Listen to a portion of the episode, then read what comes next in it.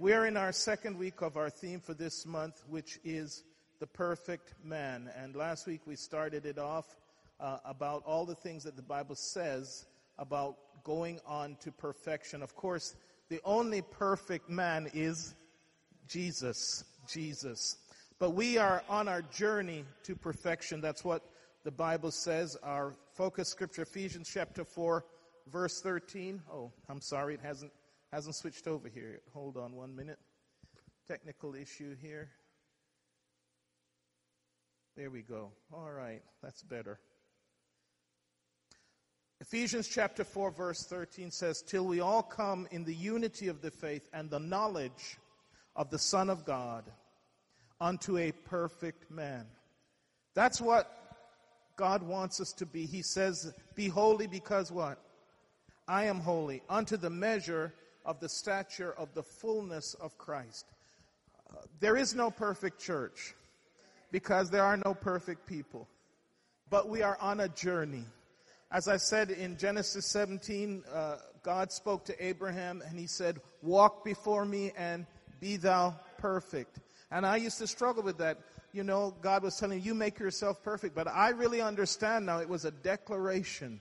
God was saying, you start the journey and I declare you perfect. Because it's revealed in Romans 8 that God calls those things that are not as though they be. So once we start our journey, God looks at the finished work on Calvary. He looks at our covering that he provided. Amen. That's why we can come to him boldly. In Hebrews 4:16 says that we can come boldly to, to a throne of grace. Amen. Not a throne of anger, not a throne of wrath, but a throne of grace. That means unmerited favor. God's mercy and his grace. Hallelujah. That is poured out to us. So this week we're going to focus a little bit more. It says in this scripture, Ephesians 4, um, 13 that the way to be, get to perfection is through knowledge of the Son. So this week in our study, it's going to be about knowing Jesus. Let me read it again. Till we all come in the unity of the faith and of the knowledge of the Son of God unto a perfect man. What the scripture is telling us that part of our journey to perfection is how much we know Christ. Amen. The more we know of him, the more we can be like him. Amen. One of the most amazing things to me is what Paul said in Philippians, which was written when he was already at Rome, when he had been 30 plus years in the ministry. He had formed churches. He had started uh, many churches. And this is what he says, that I may know him. This is not a destination, but a journey. Amen. None of us have arrived. Here's the great apostle Paul nearly at the end of his ministry saying, that I may know him and the power of his resurrection. Yesterday as we uh, spoke about Brother Tony, this is one of the scriptures, the power of his resurrection and the fellowship of his sufferings, being made conformable unto his death. Paul's prayer near the end of his life was, I want to know more. I want to get closer.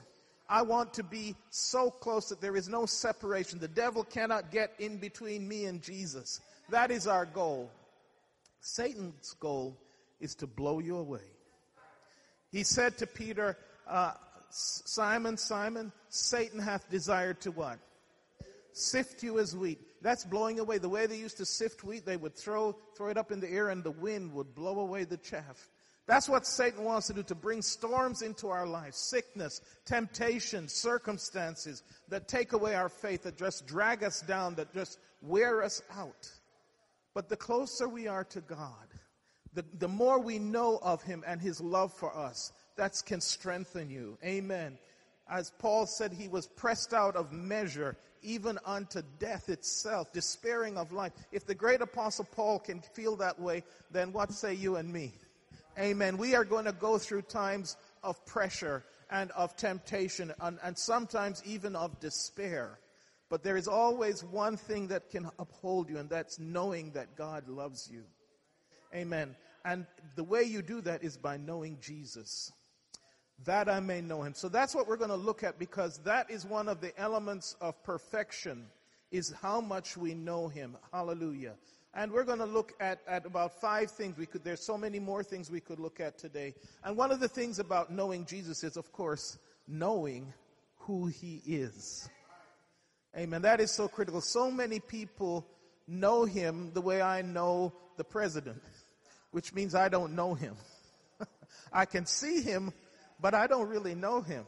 Amen. I can't go up to him and say, Hey, pal. He'll say, Who are you? I don't know you.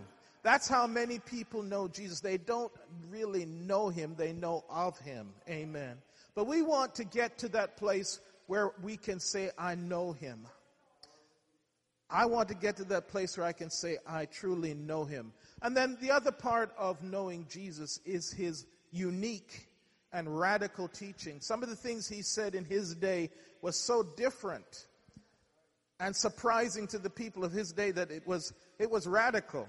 They wanted to stone him many times for some of the things his, he said.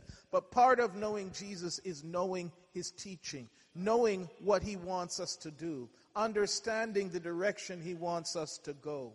And of course, his ministry. We're going to look at that today. Knowing his ministry because his ministry tells us what a son of God is like. Amen. I really believe that everything that Jesus did, that's what a son of God should be able to do. Amen. So if we know him, the closer we know him, the more we're going to be like him. Amen. And of course, his purpose in salvation, which was to come and die for our sins so that we can get forgiveness. And uh, finally, and there's so many more we could, we could put into this basket today, his will for us. Do you know what God wants of you? Amen. Do you know where you're going? Took me a long time. Pastor Long can, can, can, can affirm that being a pastor is not something I wanted to do. Amen. Amen.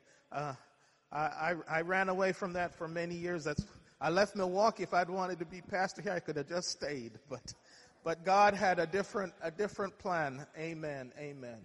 So we are on this journey, this road to perfection, and we're going to look at knowing Jesus today because as I said, the more you know him, the more you can be like him. The more you know him, the more you will love him. The more you know him, the more you will trust him. Amen. You can't trust somebody who you don't know. But the more you know that Jesus loves you, the more you have seen his hand in your life, the more he has touched you, the more he has raised you, the more faith you will have. Some of the things that used to scare me years ago don't, don't faze me now because I have come down that road before. I've seen what Jesus can do. Amen. I've seen his love and his grace and the things that he has wrought in my life. Amen. So let's dive into this, this lesson. It says 1 John 2 3, and hereby we do know, we do know that we know him if we keep his commandments. So the first, one of the first steps to test if you know him is are you following what he said? That's the only way uh, you can know if you know him. The Bible says if you're following what he said. Because if you don't know him, you probably don't know what he said. Right? I don't know what, uh, let's pick a celebrity. Anyone you would like to name. I don't know what their per- personal, I don't know what their favorite color is right? I don't know Jesus' favorite color, but I think it's red. Because the blood washes us and cleanses us. When we get to know what their likes and dislikes are. But there are some things that he has told us that we can know. He says if we love him, we will do what? We will keep his commandments. He that saith, I know him, and keepeth not his commandments, is a liar, and the truth is not in him. But whosoever keepeth his word in, is in, ver, in him verily is the love of God perfected. So here's one part of the perfection I'm talking about. In keeping his word, we are showing the love. Because when you love someone, you want to do what? Please them. Amen. You want to do, to please them. My wife asked me to do something this morning, and she told me three, must be three, four times. Three, four times. And I do love her, but she said, she said to me, please before you go, pull up the back seat so I can, you know, get some more people in the, in the vehicle. And I said, yes, yes. I was in a hurry and I just said yes. She said, remember to pull up the back seat before you go because we're, and I said, yes. And of course, you know what I did? I, I got back there and got, and left. And as I was driving, I said, oh no. I did not do that. Amen. But God has spoken to us to not pull up the back seat, but to obey His commandments. Amen. And if we will faithfully execute, that's how He knows that we love Him. Amen. And that we want to please Him. But whoso keepeth His word in Him, verily or truly, is the love of God perfected. That's how our love is perfected when we obey Him. Hereby know we that we are in Him. He that saith he abideth in Him ought himself also to walk even as He walked. That means there's certain things we can't do. There's certain things we shouldn't be saying. There's certain places we can't go. Amen? Because we have to walk as He walked. It's a road to perfection. It's knowing Jesus. How do we get to know Him? Well, as this scripture said, the test is if we keep His commandments. But when we first come to Him and we don't even know that, how do we get to know? How do you get to know someone? Conversation, right? That's how you get to know someone. You strike up a conversation, right? When a young man wants to know a young lady, he can look at her afar off, but that's not going to get anywhere. At some point, there's going to have to be a conversation. You're going to have to say, hey, uh, my name is in whatever play he's got coming there. I don't know.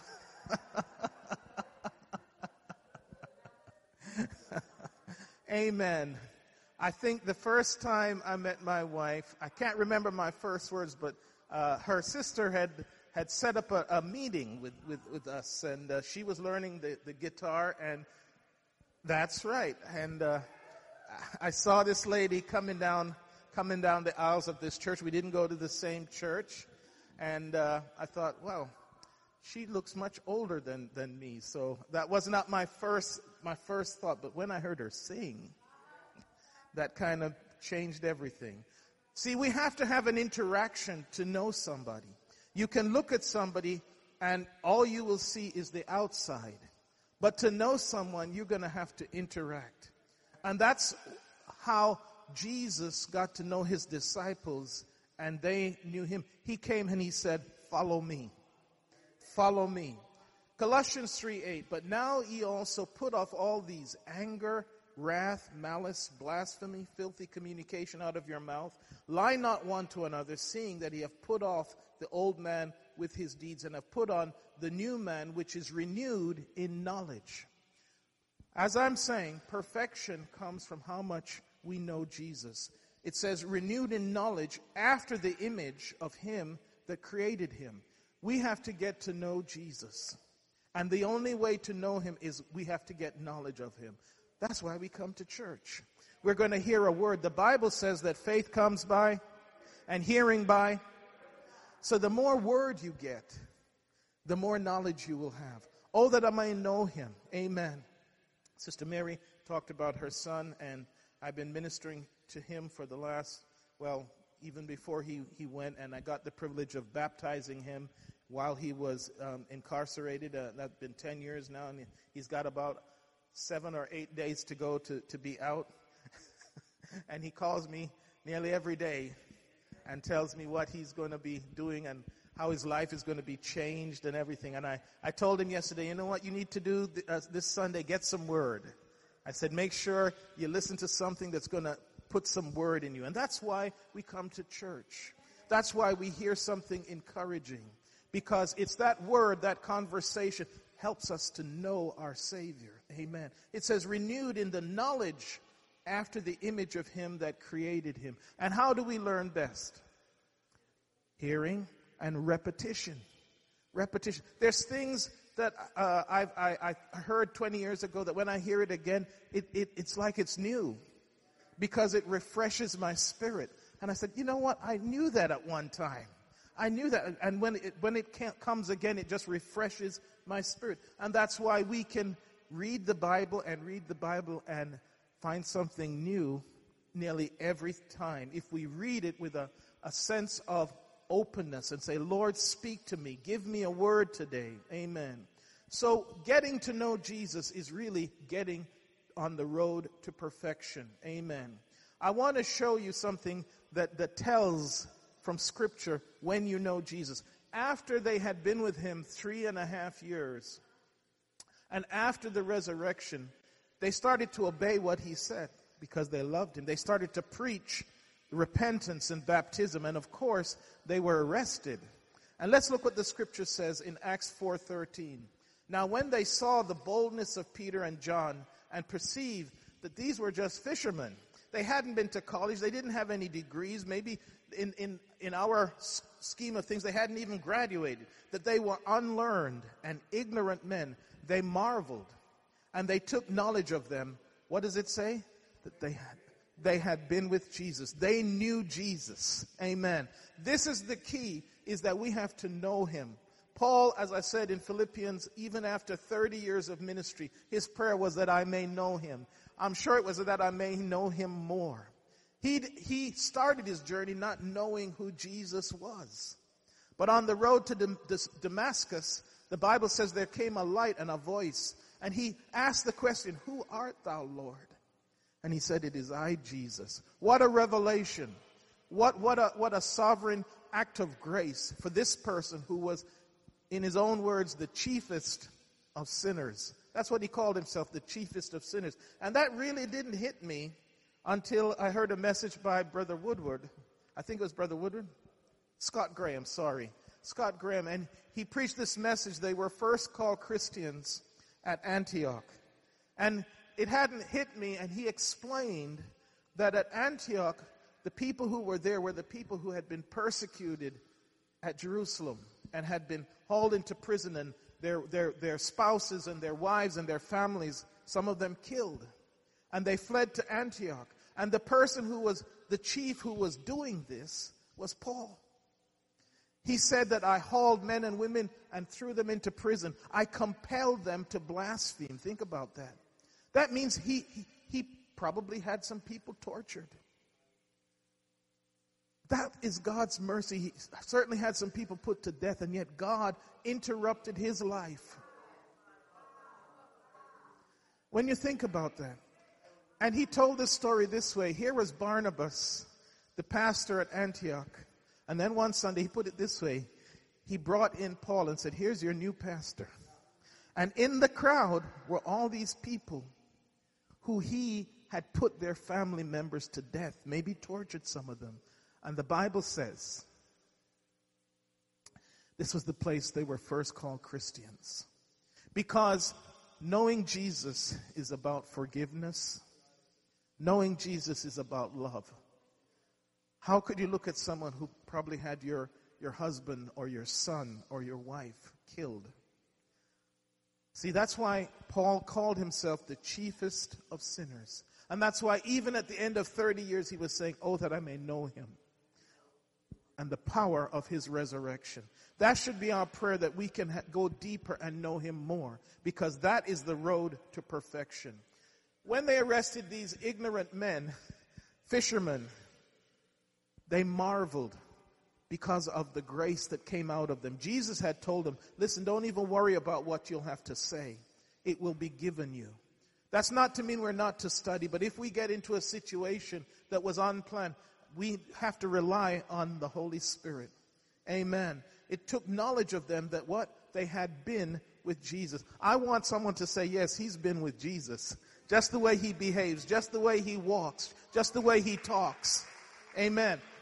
Wouldn't that be a great testimony if someone could say, I perceive you're a Christian? What church do you go to? Without you saying anything. Amen. That should be our, our life. That should be our aim. Amen.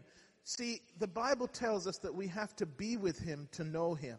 In Matthew 16, 16, he asked him, Who is he? Remember, I said at the beginning that's one of the things about knowing Jesus. You have to know, first of all, who he truly is. In Matthew 16, 16, Jesus had been asking the disciples, he asked them this question Who do men say that I am? And Peter says, Well, some say you're the prophet, some say you're another prophet, some say you're just a good man. I'm sure some say you're no good. You're just a charlatan, you're just a fake. But Jesus wanted to know what Peter knew of him. He had already been with them, with Jesus now for quite a while. Jesus wanted to know how much he knew of him. And he said, Simon Peter answered and said, Thou art the Christ. That means the anointed, the Son of the living God. That's what we have to come to the realization of who it is we're worshiping. That it's not just a myth and a fable and a historical tale, uh, a story of a good person. Because if that was the case, there's something amazing about this one man who changed history to the fact that even the date, the fact that we call this August the 14th, 2022, is dated from this one man in the year. The full date is in the year of our Lord Jesus. Amen. And soon that is coming to an end. Amen. See, we have to know who he is as one of the things of knowing him. Jesus then said to Peter, Flesh and blood hath not revealed this to you. This was not something you worked out. Because in human, human thought, they said, Can anything good come out of Nazareth?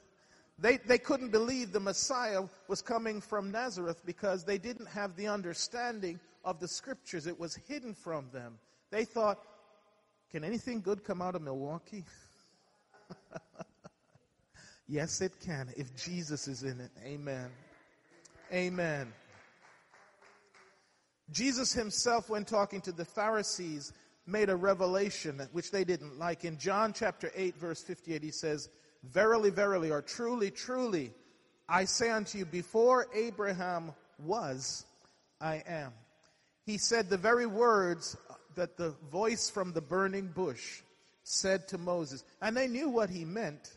They knew he was identifying himself as God Almighty, as the King of Kings, of, as Lord of Lords. And so they picked up stones to try and kill him because they knew who he was identifying. Now, they didn't believe, and they thought he was blaspheming. Again, in John chapter 20, verse 27, after the resurrection, and he appeared first to the eleven, and one of them, Thomas, wasn't there, and he found it hard to believe that this person who he had seen nailed to a cross, who, he had seen a Roman soldier stick a spear in, who had seen all the blood come out, who had now been buried for three days, could have come back. But then Jesus appeared and spoke to him directly. Sometimes Jesus has to appear in our lives because we're going through periods of doubt, per- periods of depression, and sometimes his mercy and his grace, he comes and he speaks to us and he presents himself and does a gives me a little hug is what I say. Sometimes God just gives me a little hug. Amen. Through circumstances and I know it's him. Amen. I know this is streaming so sometimes I have to censor what I say, but you know, God is so great, and I, I, can't say all that I want to say, but God is so great. When you see me smiling, is because I'm thinking of His mercy. I'm thinking of His grace. I'm thinking of His love. He, he reached out to Thomas and he said, Thomas, reach hither thy finger and behold my hands, and reach hither thy hand and thrust it in my side, and be not faithless but believing. After speaking, What's the next level of getting to know someone? Touch. Touch, right? You have to be really familiar with someone to be hugging them, right? I know we do that in here, but normally you can't just walk out in the street and just put your hands on someone. That's going to get you in trouble. what Jesus was doing uh, was taking Thomas to the next level of knowing. You doubted me even though you saw me. Okay, now you touch me. See for yourself. The Bible says, taste and see that the Lord is good. He, he wanted Thomas to know him further than even the others because he had so much doubt. He said, touch me. We have to not just be able to speak to God, but we have to be touched by him and we have to touch him. How do we do it? Through our faith, through our prayers, amen, through our desires, through our heart. The Bible says that he can be touched. We haven't come to the mountain that couldn't be touched. In the Old Testament, they put a, a, cordon around the mountain and they couldn't come very near. In the Old Testament, if you were not of the tribe of Levi, you couldn't come into the tabernacle. You came up to the gate and that's as far as you could go. But I've said this nearly every Sunday. When Jesus died and he said, It is finished, that veil, that separating thing tore in two and that's why Hebrews 4:16 says, "Now we can come boldly to a throne of grace." See, the next step of knowing Jesus is not just even in conversation. Many people do pray to God, but they haven't been touched by Him or let Him touch them. Amen. They haven't touched Him and they haven't let Him touch them. They've spoken to Him, but that's as far as they, they want to get.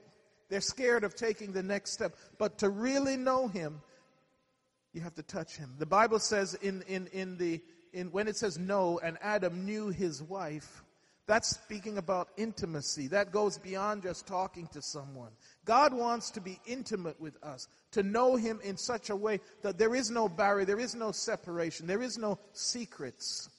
And when we get to that part, then we, when we pray, we know. Jesus said when He was praying for Lazarus, He said, I know that Thou hearest me always. What a statement. I know that because He, He was God in the flesh.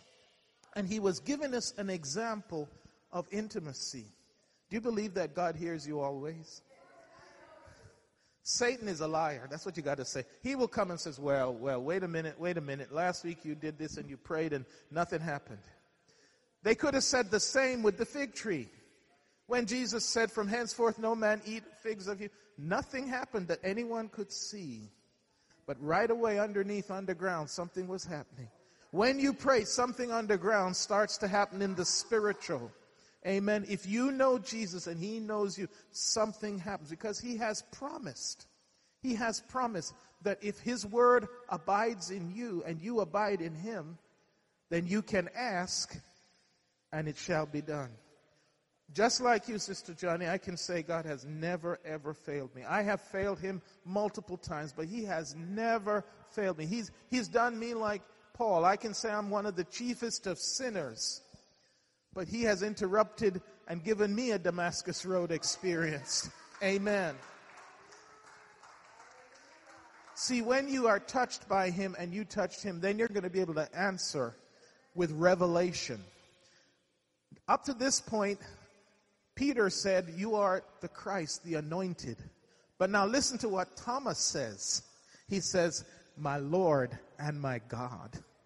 Amen. He goes beyond just the Messiah revelation because he got to touch him. And he says, My Lord and my God. When you know who he is, you can call him my Lord and my God. He is not just even the Son of God. He is my personalized. He is my Lord and my God. Hallelujah. Thomas said, My Lord and my God. So the first thing is to know who he is. Amen. When you know who He is, you can be intimate. You go beyond speech, which is the first stage. When you first know someone, the first thing you do is ask their, you introduce yourself, right? My name is, and what's your name? Amen. And that's the first step. He said, I am. he gave his name. I am. I am. Hallelujah. And then the next thing about Jesus, once we got to know him and they started to follow him, was his teaching. It was so profound and opposite to what they expected. He said strange things like, love your enemies. that's not, that's not in the Old Testament. It was, you scratch my back, I rip yours apart. Love your enemies. In the Old Testament was an eye for an eye and a tooth for a tooth. But here's Jesus. He says, Ye have heard, and it hath been said, Thou shalt love thy neighbor, but hate thine enemy. But I say unto you, love your enemies. Bless them that curse. Have you ever blessed someone that cursed you? because perfection, we're talking about being a perfect man. Have you prayed, Lord, bless that person? Help that person. Do good to them that hate you, and pray for them which despitefully use you and persecute you. Now that's the test. Because that is Jesus' message. That's his radical teaching, which was so surprising. I'm sure it shocked most of the disciples and everyone who heard it. He's preaching to love my enemies, pray for them that hurt me. See, this is the test of perfection. This is the test of perfection is will we be ready to sacrifice for him? I didn't put it in here, but there was a young man that came to Jesus, and we never know his name. And he comes to Jesus and he says he wants to be his disciple. And Jesus, the Bible says something amazing. It says Jesus looked at him and Jesus loved him. Jesus saw his heart and loved him. He says, One thing thou lackest. One thing. There was something in this young man's heart. He said, All these other things I've done from my youth. He says, One thing. One thing. There was one more test. Go sell what you have and give to the poor. And the Bible said he, he went away sorrowful. Even Jesus' love for him was not enough.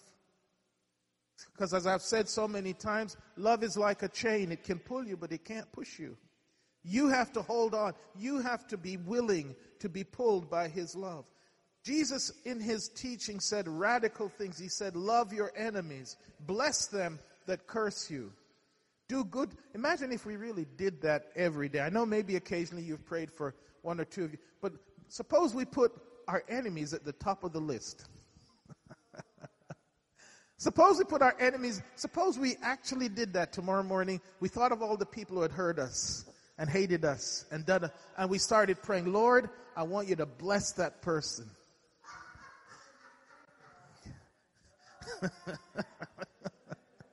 Bless that person. I want you to just give them bountifully. Let their life be smooth. Give them a blessing today. Pray for them which this. Wow. Here's a secret though, and I've said this before. Job, Job, all through his persecution, all through his suffering, his one demand was, God, I want to speak to you personally. I want to ask you why all this stuff is happening to me. I want to, I want you to tell me what I've done wrong. That throughout the whole book of Job, that's Job's main goal is, Lord, I don't understand what's going on in my life. It seems so unfair what's happened to me. God, if I've done something, please speak to me. Let me come into your court. Please be my judge. Let me speak to you personally. Well, around uh, verse chapter 38 or, or 40, God does start to speak to him. And for, for eight chapters, God is speaking to Job, and Job is listening. But at the end of that, nothing has changed. The conversation with him and God is finished. He understands a little bit more why what happened to him happened, but nothing in his life has changed. He is still sick. Bible doesn't say anything has changed. Do you know what changes Job's situation? When he prays for his quotation mark friends. Amen. Maybe a lot of times why we're not getting what we, we want to happen is because we pray for our, our friends rather than our enemies, right? And God is telling if if you will be perfect, maybe money is not our problem, but we probably have some other things that Jesus says, I love you. But if you would be perfect, wouldn't that be something? I'm thinking about that now seriously, about praying for everybody I can think of that has done me anything. Wouldn't that be something? Maybe, just maybe, just like Job, Bible says again, God changed the circumstance of Job, not when he talked with God, but when he prayed for his friends who had told him it was all his fault and that he was a mess and he needed to confess.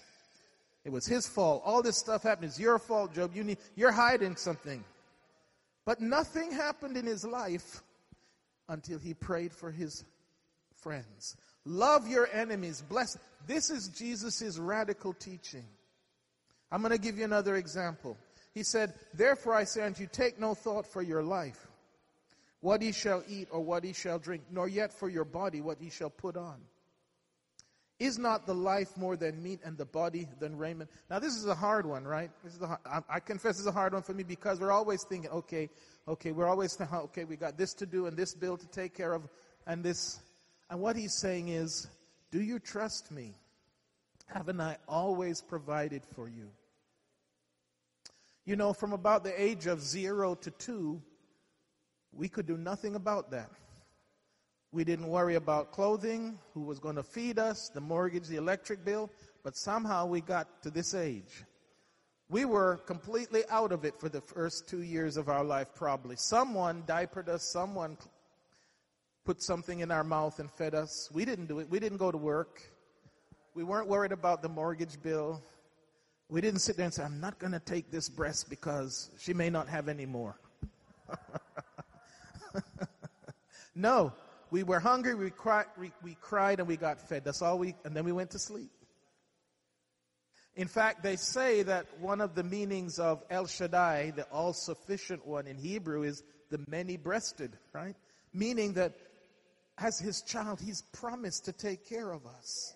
Promised to take care of us. Behold the fowls of the air, for they sow not, neither do they reap, nor gather in barns, yet your heavenly Father feedeth. This is a great step of faith. And this is where we're still far down the road, most of us. Our heavenly Father feedeth them.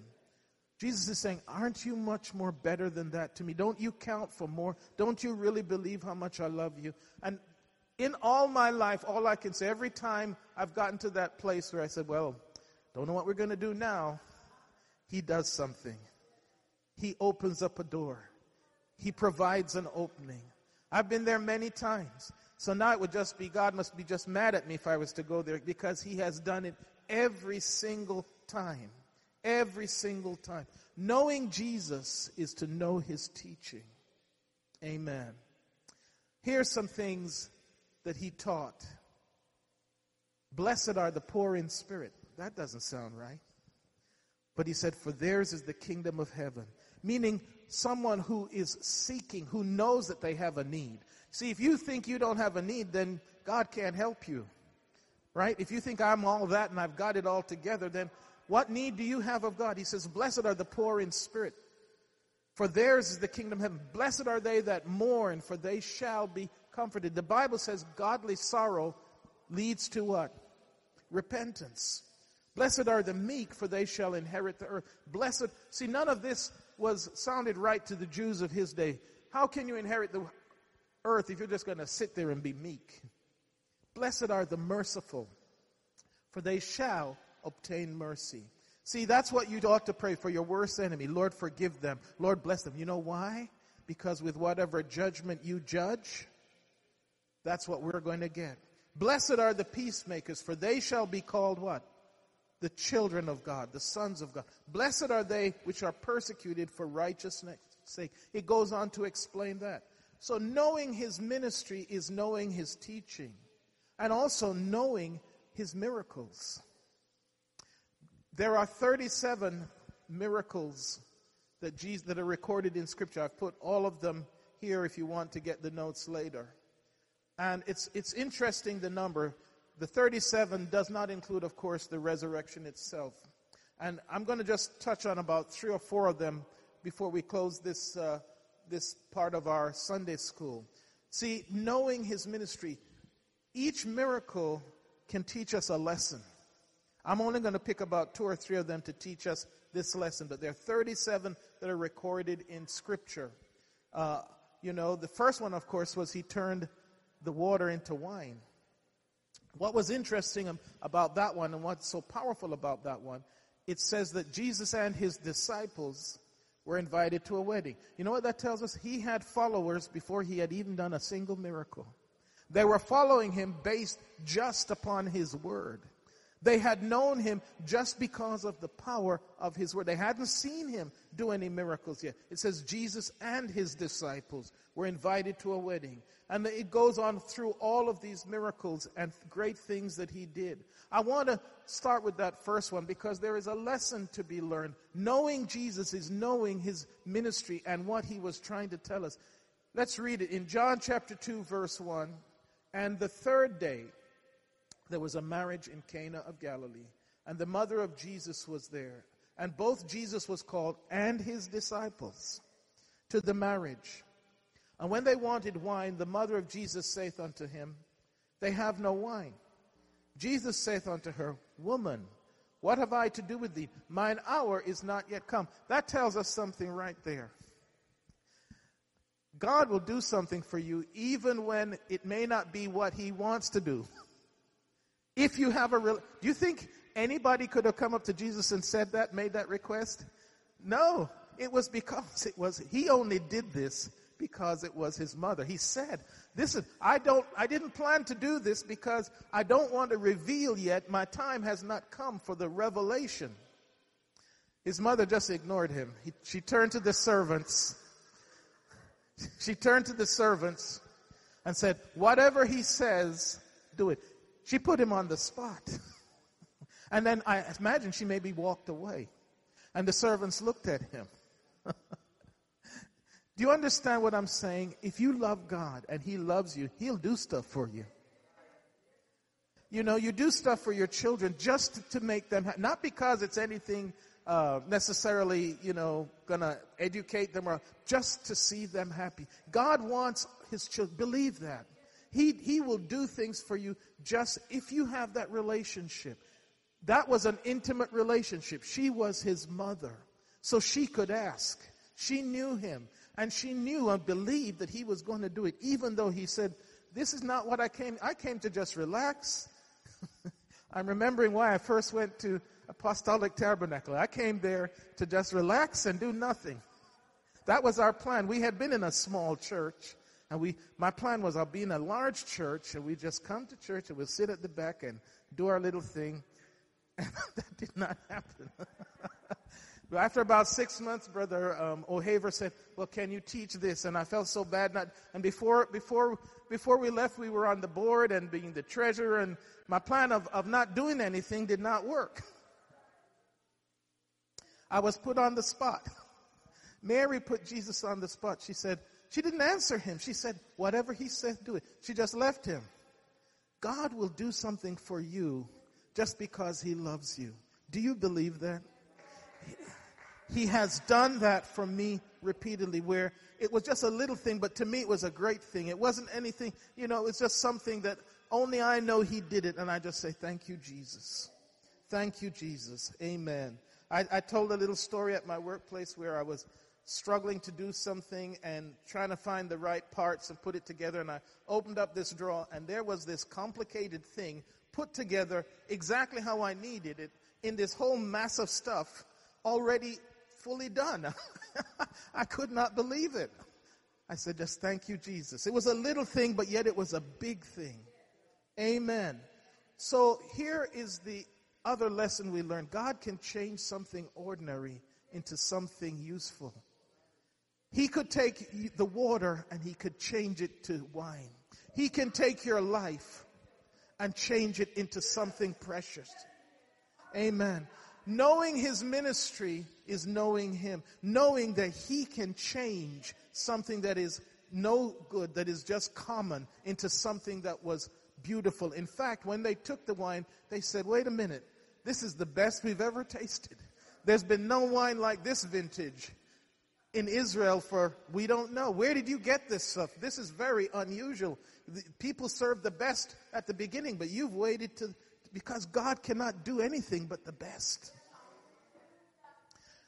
So his very first ministry encounter shows us something he was trying to show. First, that he will do something because you have a relationship. Secondly, he can take something that is common, water is common, and change it into something that was the very best. He can take a life that is common and he can change it into something that is the very best. That is knowing his ministry, knowing what he can do. Amen. Hallelujah. The next thing he did, one of his miracles was showing gratefulness. Let's read this in Luke chapter 17 and verse 12. And he entered into a certain village. There met him ten men that were lepers, which stood afar off. In those days, leprosy was incurable. They had certain villages outside Jerusalem that were just dedicated to people who had leprosy. And they, they had to carry um, bells and couldn't approach people because they were unclean. And they lifted up their voices and said, Jesus, Master, have mercy upon us. And when he saw them, he said unto them, Go, show yourself to the priest. And it came to pass, as they went, they were cleansed. The, the, the, the, story in this is so many little points when you look at this, when you meditate upon this. Nothing happened when he first said it. They had to obey. It was the act of obeying as they went, they were cleansed. Sometimes we sit there and say, God, do this, and yet we're still sitting there. We don't act on faith. They had to believe something was going to happen. They could have said, Well, aren't you going to clean us first? Aren't you going to make us clean now? Then we will go to the priest. But that's not what Jesus said. He said, Go and show yourself to the priest. What that meant is they had to believe something was going to happen. They had to take a step of faith. And something happened. When God, uh, when you pray for something, then you have to act as if it's going to happen.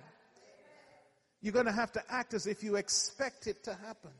The second thing we see in this, it says, and one of them, when he saw that he was healed, turned back. The one thing that God loves is gratefulness. We don't have to have money or anything else to give thanks. No matter what situation you are in, you can give thanks. And gratefulness moves God.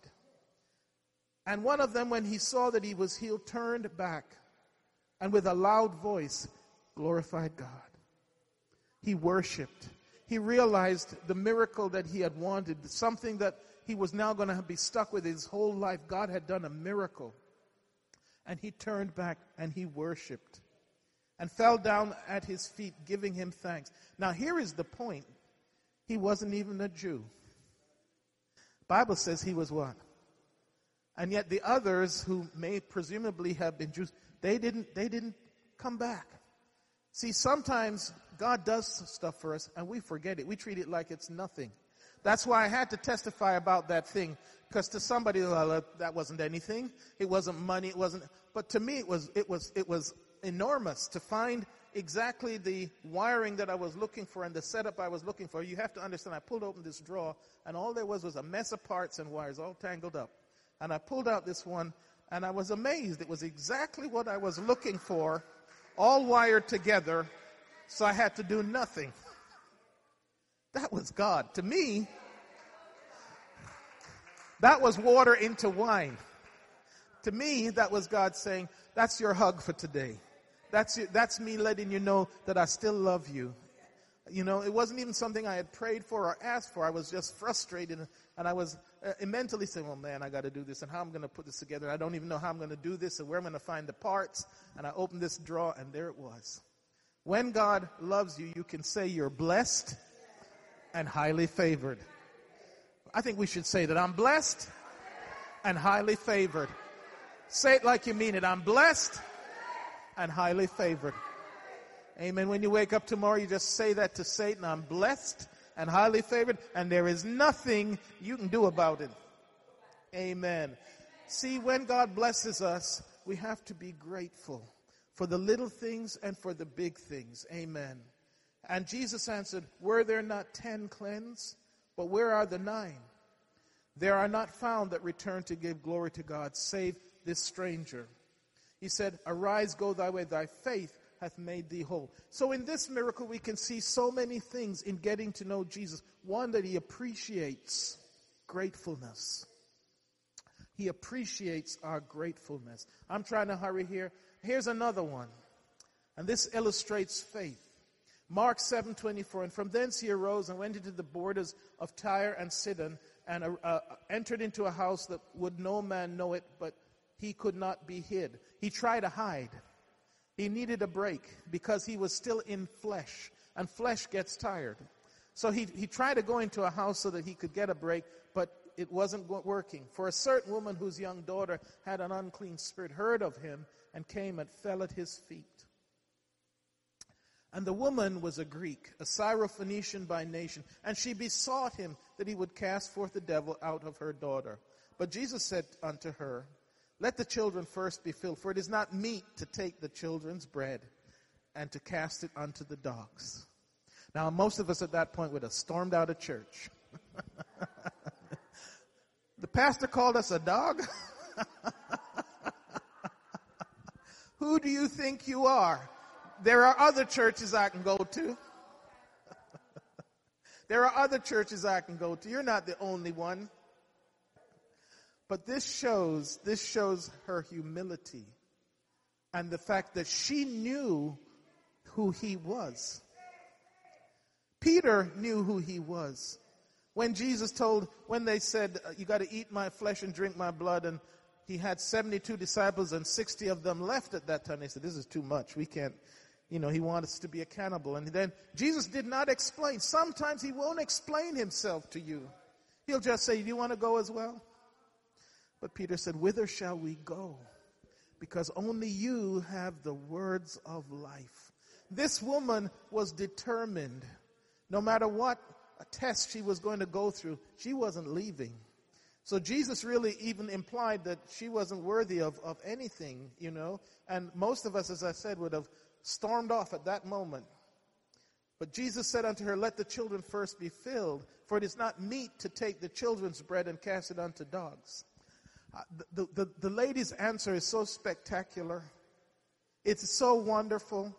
And she answered and said unto him, Yes, Lord, yet the dogs under the table eat of the children's crumbs. There's only two times in the New Testament the Bible says that Jesus was astonished. This is the second one. And both times they were not Jews. They were foreigners because the Jews tended to take him as, as for, for, you know, as nothing. He said, Isn't this the carpenter's son? Doesn't he come from Nazareth? How could he, who does he think he is? But the Bible says that Jesus marveled. Marveled. Wouldn't it be great if, if, if God could say he's, he's marveling at our faith despite all the things that are happening in our life? We're still saying we want to eat, even if it's the crumbs. Amen. Yes, Lord, yet the dogs under the table eat of the children's crumbs. And he said unto her, For this saying, Go thy way, the devil is gone out of thy daughter. He didn't have to lay hand on her because he could just command. And the Bible then says when she went home, her daughter was healed.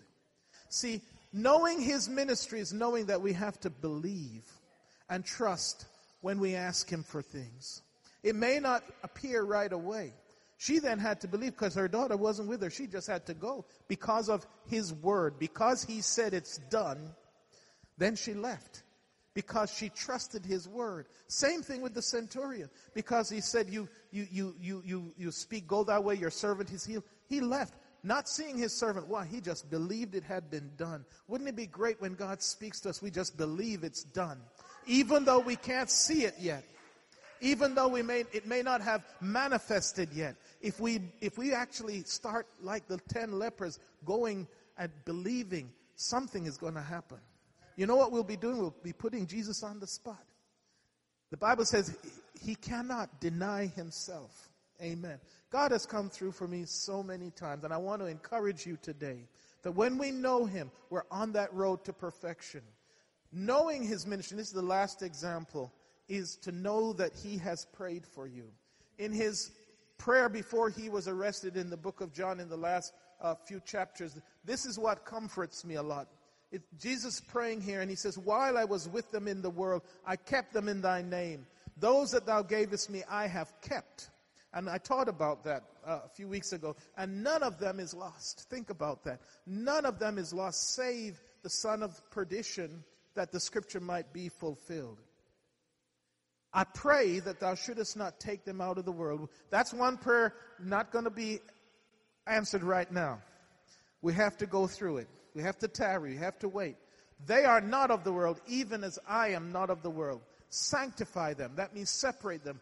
God's word and truth is going to separate us from people out there. What we believe separates us because we get that word directly from the Bible. That's why we call ourselves apostolic.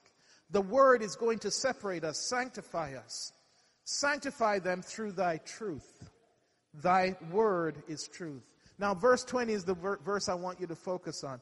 Jesus then said, I'm not praying for these disciples alone. I pray not for these alone, but for them also which shall what? Believe on me. God has prayed for you. Jesus has prayed for you. If you believe, He has prayed for you. Is there any stronger prayer than that? If Jesus has prayed for you, you think His prayer is going to fail? Only we can take ourselves out of his prayer. As I said, it's just like a chain. If you will hold on, God's chain of love can pull you out of any situation. But it can't push you. If you refuse to hold on, the chain can be as strong as anything. It can't help you. But if you will hold on, no matter what you're going through, we're on this journey to perfection. It may seem impossible. It may seem difficult. I'm back to the first verse. It says, till we all come to the unity of the faith and the knowledge. Let's say that word knowledge. In the Old Testament, it says, Oh, that I may know him. Right? And that word in the Hebrew is yada. It means to, to, to an intimate knowledge. Oh, that I may know him and the power. Amen. Of his resurrection in the New Testament, I should say. But in the Old Testament, it has, it has the same thing that I may know him. The more, in all thy ways, acknowledge him. It's really know him. In all thy ways, get to know him. That word there is yada, which means to know him. In all thy ways, acknowledge him, and he shall. Amen. The more we get to know him, we will be on that road to perfection. Unto a perfect man, unto the measure of the stature of the fullness of Christ. Hebrews 11:6 says this, but without faith, without trust, without love, because love is what gives us faith. Right? The more you love someone, the more you will have faith in them. Won't you? If you love someone, you, you, you have faith because you know them. The more you have faith, because faith comes from love. It does come from hearing too, but it comes from love. It's based upon love. The more I know someone, the more I love. For instance, there's not much you could tell me contrary to my knowing of my wife. Why? Because I love her and I know her. Right? When you, there's not much someone could tell you about your parents, whether they love you or not. Why? Because you know. You've had a personal experience. But without faith, it is impossible to please Him. For he that cometh to God must, must believe that He is. That means that He exists and that He is a rewarder of them that what? Diligently seek Him. Amen. That's what the wise men did. They, they journeyed all the way from the east for months, probably over a year or so, to find this star, the, the baby that was born. They diligently sought him. I see the bumper stickers at Christmas. Wise men still seek him. Amen. And that's what God has called us to do, to not give up. If we're on this road to perfection, if we're on this journey of perfection, then we have to diligently seek him. And the Bible says that He is a rewarder. Believe God can reward you if you are a diligent seeker. Amen. If you will stand with me, amen. We're going to close our Sunday school this morning.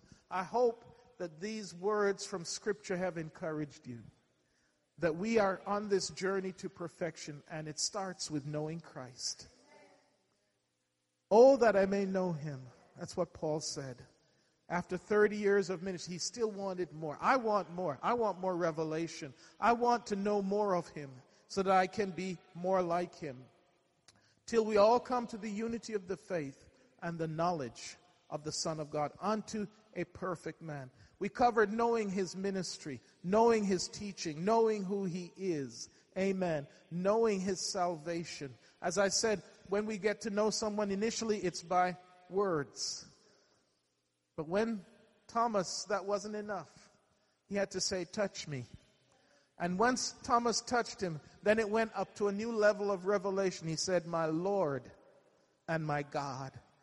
When he touches you and you touch him, you can say, My Lord and my God. Hallelujah. Hallelujah. We're going to close this service uh, this morning. Amen. And we're looking forward to great service in our next uh, part. And we're going to pray that God moves in a mighty way. Amen. If you could bow your hearts with me, Father, we just thank you for your greatness and your love. Hallelujah. For your covering, for your spirit. Lord, we ask you to just fill this sanctuary with an anointing. Break every yoke, Lord God. We offer up to you, oh God, a heart of praise, Lord God, as we walk unto perfection, Lord. I pray that you uphold us, that you make our path straight. Hallelujah. Help us to walk this week, Lord, in this journey, Lord.